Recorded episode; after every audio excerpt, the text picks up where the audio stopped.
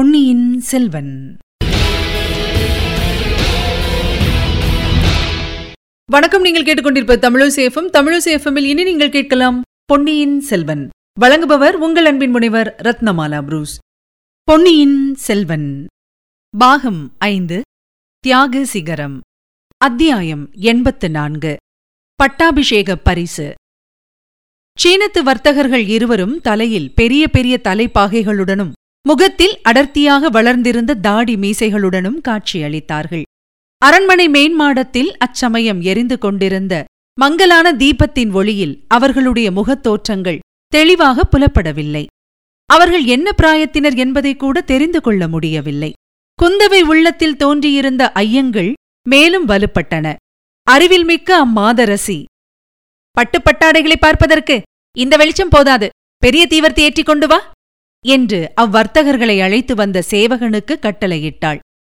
நான் சென்று நல்ல விளக்கு அனுப்புகிறேன் என்று கூறிவிட்டு மதுராந்தகத்தேவர் அவ்விடத்திலிருந்து அகன்றார். அவருடன் செம்பியன் மாதேவியும் சென்றார். அவர்கள் சென்ற பின்னர் குந்தவை சீன வர்த்தகர்களை நோக்கி ஐயா உங்களுக்கு ஏன் இத்தனை அவசரம்? உங்கள் சரக்குகளை நாளை பகல் வேளையில் கொண்டு வந்து காண்பிக்கக் கூடாதா? இரவுக்கிரவே வந்தீர்களே என்றாள். இளவரசிமார்களே மன்னிக்க வேண்டும்.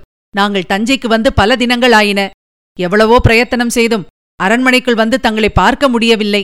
நாளை மறுதினம் நாகைப்பட்டினத்திலிருந்து நாவாய் புறப்படுகிறது. அதில் நாங்களும் புறப்பட வேண்டும்.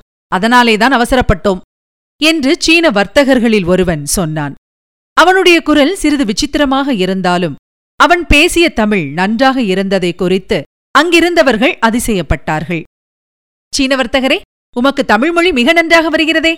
என்றாள் குந்தவை. நான் இச்சோழ நாட்டுக்கு வியாபார நிமித்தமாக வந்து தங்கி சில காலம் ஆயிற்று. அதனால் தமிழ் பேச சிறிது கற்றுக்கொண்டேன். தமிழும் தமிழ்நாடும் எனக்கு பிடித்திருக்கின்றன என்றான் அவ்வர்த்தகன். பின் ஏன் இப்போது உங்கள் நாட்டுக்கு புறப்பட அவசரப்படுகிறீர்கள்? பட்டாபிஷேகம் வரையிலாவது இருந்துவிட்டு போகக்கூடாதா? அவ்வளவு அவசரம் என்ன? நாளை மறுநாள் புறப்படும் கப்பல் தவறிவிட்டால் அப்புறம் எப்போது கப்பல் கிளம்புமோ தெரியாது. முன்போலவெல்லாம் இப்போது அடிக்கடி நாகையிலிருந்து கப்பல்கள் புறப்படுவதில்லை. அது எதனால்? தங்களுக்கு அதன் காரணம் தெரியாதா தேவி? கடற்பிரயாணம் முன்போல இப்போது சுலபமாயில்லை. பத்திரமாகவும் இல்லை. கடற்கொள்ளைக்காரர்கள் அதிகமாகிவிட்டார்கள். அரபு நாட்டிலிருந்து ஆவேச வெறிகொண்ட வீரர்கள் கப்பல்களில் ஏறி மேலே கடல்களிலும் கீழே கடல்களிலும் எங்கெங்கும் சஞ்சரித்து வருகிறார்கள்.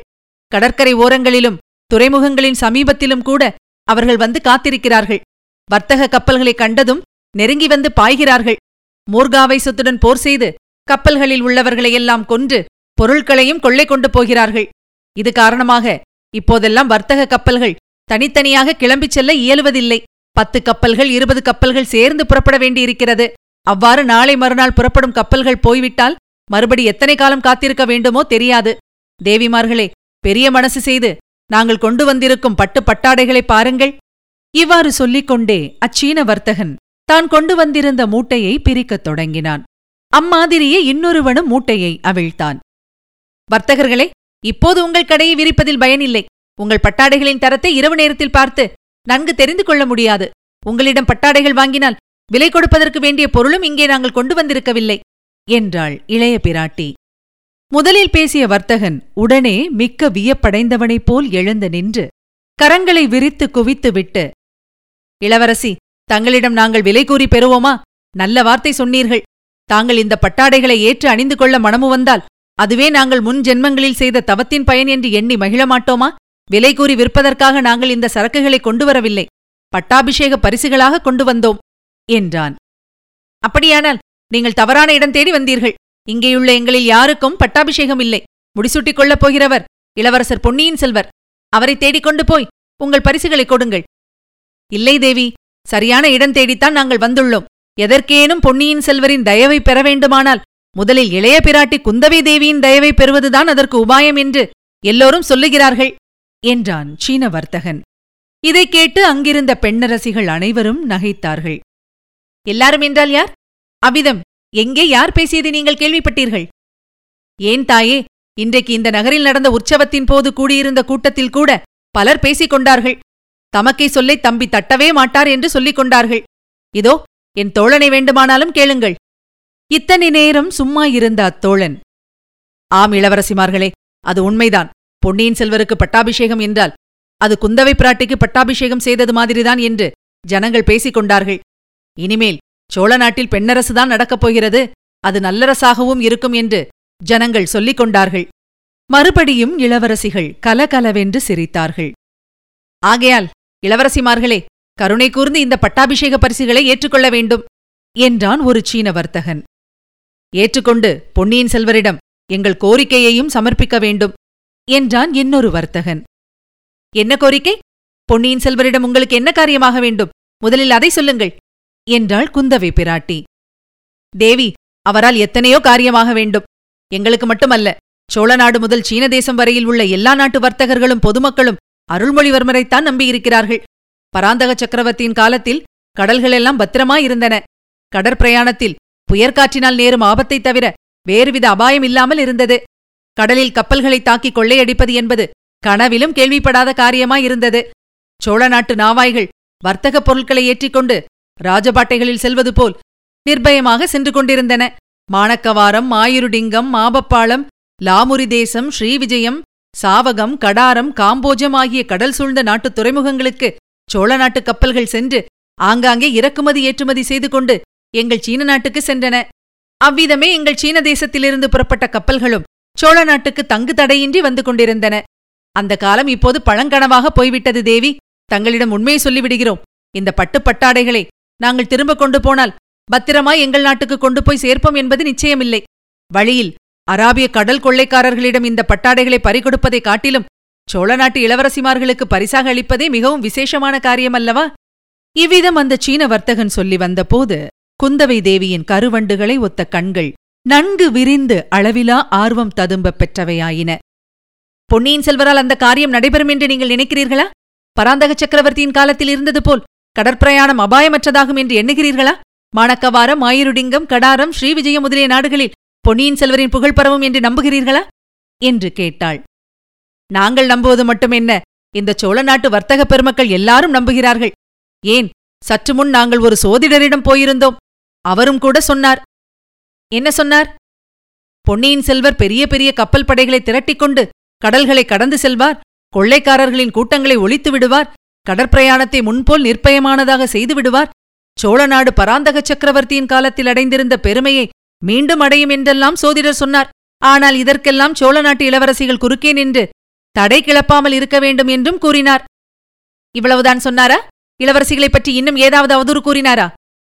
ஆஹா அவதூரா அப்படியெல்லாம் ஒன்றுமில்லை தேவி. பழையாறை இளைய பிராட்டியைப் பற்றியும் கொடும்பாளூர் கோமகளைப் பற்றியும் அவதூறு சொல்கிறவர்கள் இந்த சோழ நாட்டில் யாருமே இருக்க முடியாது. அப்படி இருக்க இளவரசிகளின் தயவை எதிர்பார்த்திருக்கும் சோதிடர் மட்டும் துணிந்து சொல்லுவாரா? வேறு என்னதான் அந்த சோதிடர் எங்களைப் பற்றி சொன்னார்? இளவரசிமார்கள் இருவரும் சற்று முன் அவரிடம் வந்துவிட்டு போனதாக கூறினார். இரண்டு பேருக்கும் விரைவில் திருமணம் நடக்கும் என்று சொன்னார்.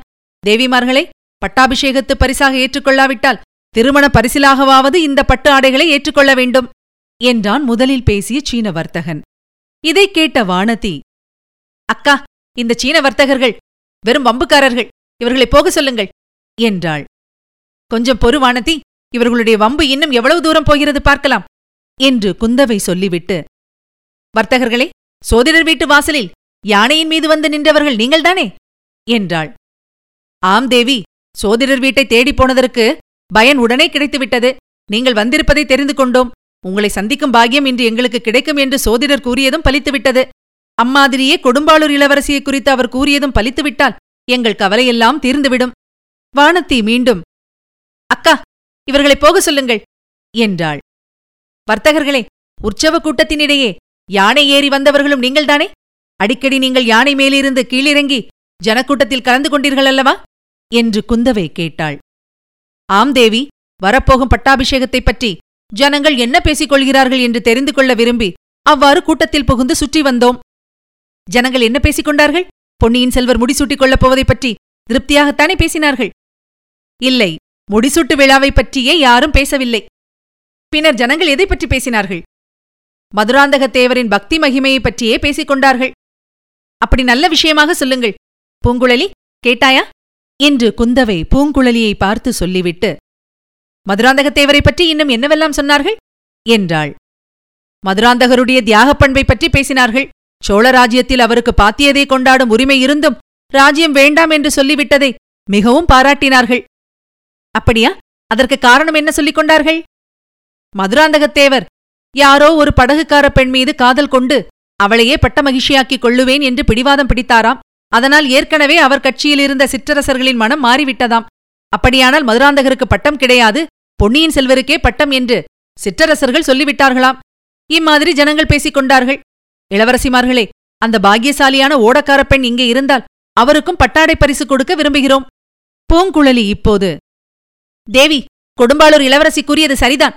இந்த வர்த்தகர்கள் வெறும் வம்புக்காரர்கள். இவர்களை உடனே போகச் சொல்லுங்கள் என்றாள். கொஞ்சம் பொறு பூங்குழலி உனக்கென்ன கோபம்? இவர்கள் உன்னை பற்றி ஒன்றும் தவறாக பேசவில்லையே. புகழ்ச்சியாகத்தானே பேசுகிறார்கள் என்றாள் குந்தவை. இவர்கள் என்னை பற்றி புகழ்ச்சியாகவும் பேச வேண்டாம் இகழ்ச்சியாகவும் பேச வேண்டாம். எனக்கு பரிசு கொடுக்கவும் வேண்டாம் என்று பூங்குழலி கிளம்பினாள். அம்மணி தாங்கள்தானா அந்த பாக்கியவதி? ஆஹா ஜனங்கள் பேசிக் கொண்டது ரொம்ப சரி. என்றான் சீன வர்த்தகர்களில் ஒருவன். இன்னும் வேறென்ன பேசிக் கொண்டார்கள்? என்று பூங்குழலி புன்னகையுடன் கேட்டாள். மதுராந்தகத்தேவர் தங்களை முன்னிட்டு இந்த சோழ ராஜ்யத்தையே தியாகம் செய்துவிட்டார் என்று கூட்டத்தில் ஒருவர் சொன்னபோது அதற்கு மறுமொழியாக இன்னொருவர் பூங்குழலி தேவிக்காக ஒரு ராஜ்யத்தைத்தானா தியாகம் செய்யலாம்? என்னிடம் ஒன்பது ராஜ்யம் இருந்திருந்தால் அவ்வளவு ராஜ்யங்களையும் தியாகம் செய்திருப்பேனே என்று சொன்னார். அவர் கூறியதை நானும் ஆமோதிக்கிறேன் என்றான் அச்சீன வர்த்தகன். பூங்குழலி கள்ள கோபத்துடன் அக்கா இந்த அதிக பிரசங்கி வர்த்தகரை உடனே தண்டிப்பதற்கு தாங்கள் ஏற்பாடு செய்ய வேண்டும். இல்லாவிட்டால் நானே பொன்னியின் செல்வரிடம் சொல்லி இவருக்கு தண்டனை வாங்கிக் கொடுப்பேன் என்றாள். இதை கேட்டுக்கொண்டு அப்போது மேன்மாடத்துக்கு வந்தார் மதுராந்தகத்தேவர். மாலை நேரத்து பூஜை செய்துவிட்டு கையில் மலர் பிரசாதம் எடுத்துக்கொண்டு வந்தவர். பூங்குழலியின் வார்த்தைகளைக் கேட்டு இந்த வர்த்தகர் கூறுவதில் தவறு ஒன்றுமில்லையே எதற்காக அவரை தண்டிக்க வேண்டும்? அவர் கூறியதை நானும் ஆமோதிக்கிறேன் பூங்குழலி என்றார். இவ்விதம் சொல்லிக் கொண்டு வந்தவரை அந்த சீன வர்த்தகன் திரும்பி பார்த்தபோது பூங்குழலி உண்மையான வர்த்தகர் சொன்னால் சரிதான். வேஷதாரி வர்த்தகரை எப்படி ஆமோதிக்க முடியும்? என்று சொல்லிக் கொண்டே அந்த வர்த்தகர் தலையில் அணிந்திருந்த சீனத்து தலைப்பாகையை பிடித்து இழுத்தாள். தலைப்பாகை கீழே விழுந்தது. தலைப்பாகையுடன் அவருடைய முகத்திலிருந்த தாடி மீசை எல்லாம் கீழே விழுந்தன. சாட்சாத் வந்தியத்தேவனுடைய திருமுகம் காட்சியளித்தது. ஐயா காப்பாற்றுங்கள் என்று அலறிக்கொண்டே வந்தியத்தேவன் மற்றொரு சீன வர்த்தகனின் கழுத்தை கட்டிக்கொள்ள முயன்றபோது அவனுடைய தலைப்பாகையும் தாடி மீசையும் கழன்று விழுந்தன.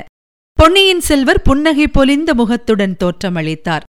மூன்று பெண்மணிகளும் குலுங்க குலுங்க நீண்ட நேரம் சிரித்தார்கள். செம்பியன் மாதேவி மேன்மாடத்துக்கு வந்த பிறகு அவரிடம் ஒரு தடவை சொல்லிவிட்டு மறுபடியும் சிரித்தார்கள். பூங்குழலி அம்மா இவர்களை கோயிலின் அருகே பார்த்தபோதே ஒரு மாதிரி எனக்கு சந்தேகம் தோன்றிவிட்டது. அதனாலேதான் தைரியமாக இவர்களை அரண்மனைக்கு வர சொன்னேன் என்றாள். மதுராந்தகத்தேவர் ஆமாம் எனக்கு என் நண்பனை தெரிந்து போய்விட்டது. ஆகையினாலேதான் இவர்களை இங்கே விட்டுவிட்டு நான் பூஜை செய்ய சென்றேன் என்றார். வானதி நீயும் நானும் தான் புருஷர்களின் கள்ள வேடத்தை கண்டுபிடிக்க முடியாத அசடுகள் போல் இருக்கிறது. என்றாள் குந்தவை. இவர்கள் எதற்காக இந்த மாதிரி வேஷம் போட்டுக் கொண்டு வந்து நம்மை ஏமாற்ற பார்த்தார்கள்? அதை கேளுங்கள் அக்கா என்றாள் கொடும்பாளூர் கோமகள். கேட்பானின் வானதி என் சகோதரன் இப்படியெல்லாம் கள்ளவேஷம் போடத் தெரிந்தவன் அல்ல. சகவாச தோஷத்தினால்தான் இவ்வாறெல்லாம் வேடம் போடவும் பொய் புனைந்துரைக்கவும் கற்றுக்கொண்டிருக்கிறான் என்றாள் குந்தவை பிராட்டி. தேவி இந்த காரியத்துக்கு வந்தியத்தேவன் மீது பழி சுமத்த வேண்டாம். சீன வர்த்தகர்கள் மாதிரி வேஷம் தரிக்கும் அபூர்வ யோசனை என் மனத்திலேதான் தோன்றியது என்றார் அருள்மொழி. இம்மாதிரி யோசனை உன் மனத்தில் தோன்றியதற்கு காரணம்தான் சகவாச தோஷம் என்று சொல்கிறேன். போகட்டும் இந்த மாதிரி பொய் வேஷம் நீ இனிமேல் போட வேண்டாம்.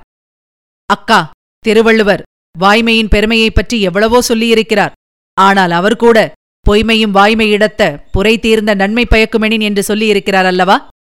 திருவள்ளுவர் அந்த குரலை பாடியபோது இப்படி நீ அதை உபயோகப்படுத்தப் போகிறாய் என்று கனவிலும் கருதியிருக்க மாட்டார். திருவள்ளுவரை விட்டுவிடலாம். ராமர் வனத்துக்கு புறப்பட்ட போது தம்மை தொடர்ந்து வந்த அயோத்தி மக்களை திரும்பி அயோத்திக்கு போகும்படி செய்வதற்கு கொஞ்சம் பொய்மையை கையாளவில்லையா? ஜனங்கள் தூங்கும்போது எழுந்து ரதத்தை அயோத்தியை நோக்கி சிறிது தூரம் செலுத்திவிட்டு பிறகு கங்கைக்கரை நோக்கி செலுத்தும்படி சுமந்திரரிடம் சொல்லவில்லையா? தம்பி நீ எல்லா காரியங்களிலும் ராமரை பின்பற்றுவதாயிருந்தால் எனக்கு மிக்க மகிழ்ச்சிதான். போகட்டும் நீங்கள் இந்த பொய்வேஷம் பூண்டதால் புரை தீர்ந்த நன்மை என்ன உண்டாயிற்று? அதை சொல்வாயா? என்று கேட்டாள் குந்தவை. நாங்கள் இன்னார் என்பதை காட்டிக்கொள்ளாமல் குடிமக்களின் கூட்டத்தில் புகுந்து அங்குமிங்கும் அலைந்து அவர்களுடைய உண்மையான மனக்கருத்துக்களை அறிய முடிந்தது. குந்தவை சிறிது ஆர்வத்துடன் மக்கள் மனக்கருத்தை பற்றி என்ன தெரிந்து கொண்டாய் தம்பி? என்று கேட்டாள். எத்தனையோ தெரிந்து கொண்டேன் அக்கா. முக்கியமாக இந்த சோழ சாம்ராஜ்யம் பராந்தக சக்கரவர்த்தியின் காலத்தில் இருந்தது போல் மகோன்னதமடைய வேண்டும் என்பதை மக்கள் எல்லாரும் விரும்புகிறார்கள் என்று அறிந்தேன். சற்று முன்னால் நானும் என் நண்பரும் சீன வர்த்தகர்கள் போல் வேஷம் போட்டுக்கொண்டு இருந்தோம் அல்லவா? வேஷம் பொய்யாக இருந்தாலும் நாங்கள் கூறியதெல்லாம் மெய்தான். உங்கள் இருவரையும் சாலையில் சந்தித்துவிட்டு தஞ்சைக்கு நாங்கள் சென்றோம். தஞ்சையில் கோட்டை வாசலுக்கு அருகில் உண்மையாகவே இரண்டு சீன வர்த்தகர்களைக் கண்டோம். அவர்களிடம் விலை கொடுத்து இந்த பட்டு மூட்டைகளை வாங்கிக் கொண்டோம். அவர்களைப் போல் வேஷம் போட்டுக்கொண்டு திரும்பி வந்தோம். அராபிய கடல் கொள்ளைக்காரர்களைப் பற்றி நான் சற்று முன் சொன்னதெல்லாம் அந்த வர்த்தகர்கள் எங்களிடம் கூறியதுதான். அராபிய கடல் கொள்ளைக்காரர்களின் மூர்க்கத்தனத்தை நானும் என் நண்பரும் நேரிலேயே அனுபவித்திருக்கிறோம். தேவி எது எப்படியானாலும் பட்டாபிஷேக வைபவம் முடிந்ததும் நானும் என் நண்பரும் ஈழநாட்டுக்கு புறப்படுவது நிச்சயம். அங்கே எங்கள் காரியம் முடிந்ததும் கடல்களுக்கு அப்பாலுள்ள இன்னும் பல நாடுகளுக்கும் செல்ல உத்தேசித்திருக்கிறோம். உயிருடன் திரும்பி வருவோமோ அல்லது போகும் இடங்களில் போர்க்களத்தில் உயிரை விட்டு வீர சொர்க்கம் எய்துவோமோ என்று தெரியாது. ஆகையால் நாங்கள் புறப்படும் வரையில் நீங்கள் எல்லாரும் எங்களுடனேயே இருக்க வேண்டும் என்றும் எங்களுக்கு ஆசி கூறி விடை கொடுத்து அனுப்ப வேண்டும் என்றும் கேட்டுக்கொள்வதற்காகவே அவசரமாக தங்களை பின்தொடர்ந்து வந்தோம். இவ்வாறு பொன்னியின் செல்வர் கூறி வந்தபோது குந்தவை தேவியின் கண்களில் நீர் ததும்பியது. பூங்குழலி தழுதழுத்த குரலில் யுத்தம் என்று எதற்காக ஏற்படுத்தியிருக்கிறார்களோ தெரியவில்லை. மனிதர்கள் ஒருவரை ஒருவர் நேசித்துக் கொண்டு அனந்தமாய் இருக்கக்கூடாதா? என்றாள். மகளே அப்படியல்ல. உலகம் உள்ளவரையில் யுத்தமில்லாமல் தீராது. பரமசிவனும் பரமேஸ்வரியும் யுத்தம் செய்ய வேண்டியிருந்ததே? உலகத்தில் தர்மத்தை நிலைநாட்டுவதற்காக பிறந்தவர்கள் சிலர் உண்டு. அவர்கள் யுத்தம் செய்யத்தான் வேண்டும். இவ்விதம் சிவபக்த சிரோமணியும் பரம சாதுவுமான செம்பியன் மாதேவி கூறியதைக் கேட்டு அனைவரும் ஆச்சரியக் கடலில் ஆழ்ந்தார்கள். இதுவரை நீங்கள் கேட்டது பொன்னியின் செல்வன். வழங்கியவர் உங்கள் அன்பின் முனைவர் ரத்னமாலா புரூஸ். மீண்டும் அடுத்த அத்தியாயத்தில் சந்திக்கலாம். இணைந்திருங்கள் மகிழ்ந்திருங்கள்.